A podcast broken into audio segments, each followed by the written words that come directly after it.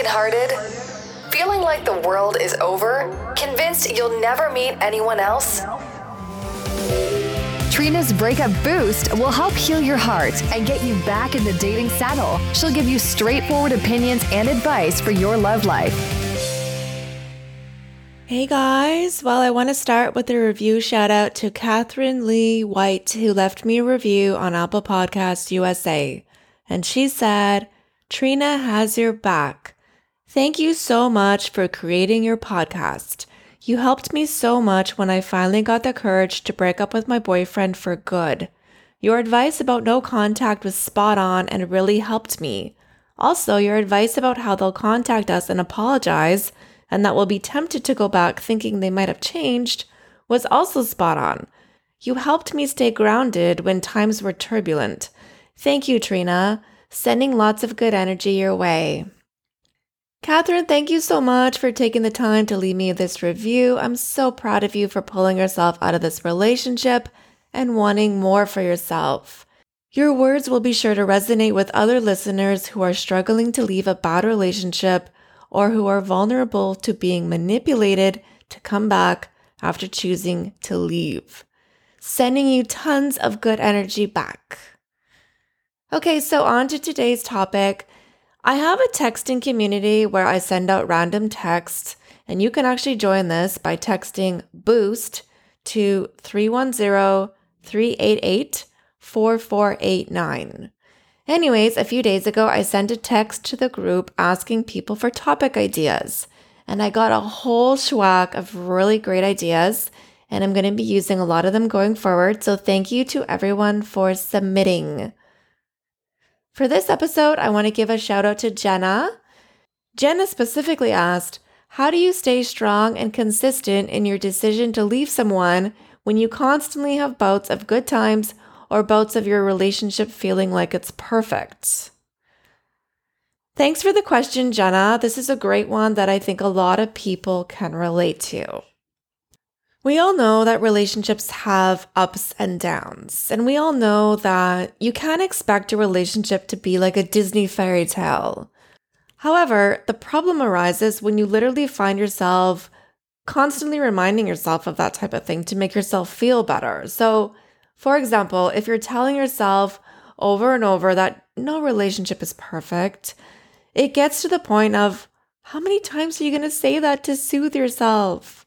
Because clearly, if you have to keep saying that kind of thing, there's a major issue. Likely major issues here that can't be ignored. There's a huge gap between feeling like you have to end a relationship and then saying it constantly feels like it's perfect.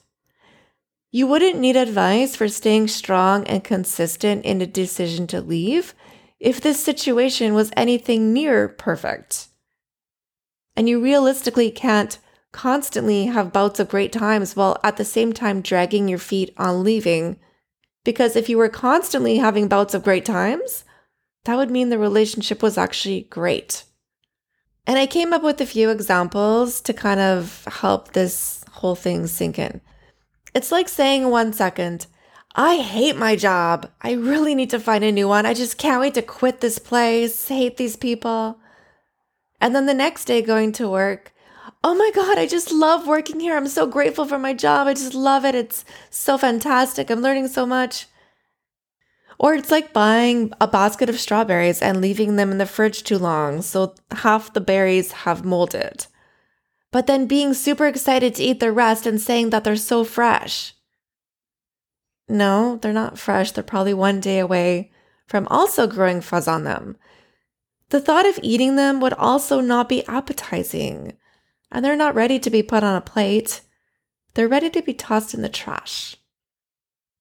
Or what about if you're watching a really bad movie in the theater and 45 minutes in, you're just like, oh, this movie sucks so bad. But then there's one joke around the 50 minute mark, and it actually made you laugh. But then the rest of the movie sucks again.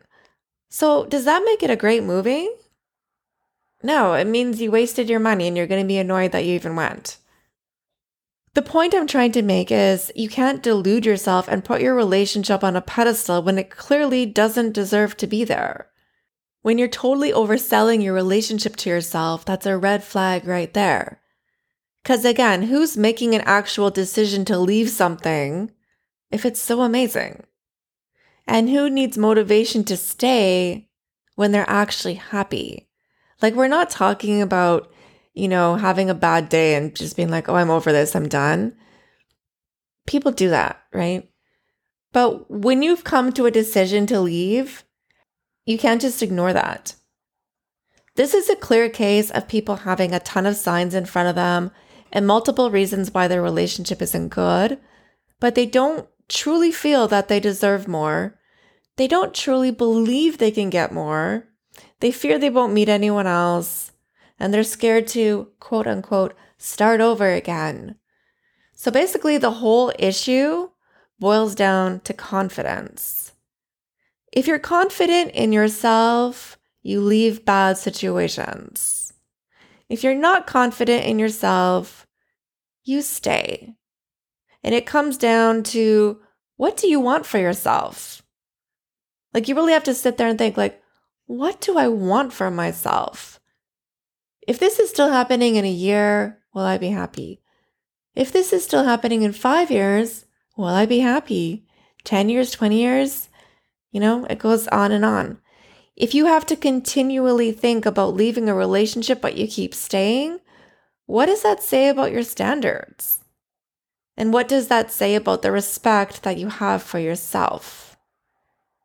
Because if you want a mediocre life that stresses you out and makes you really unhappy a lot of the time, well, that's easy to get. Anyone can have that kind of situation. But I guess what I don't get is why would you want this? Do you feel that you need a relationship that bad? Because it all comes down to settling.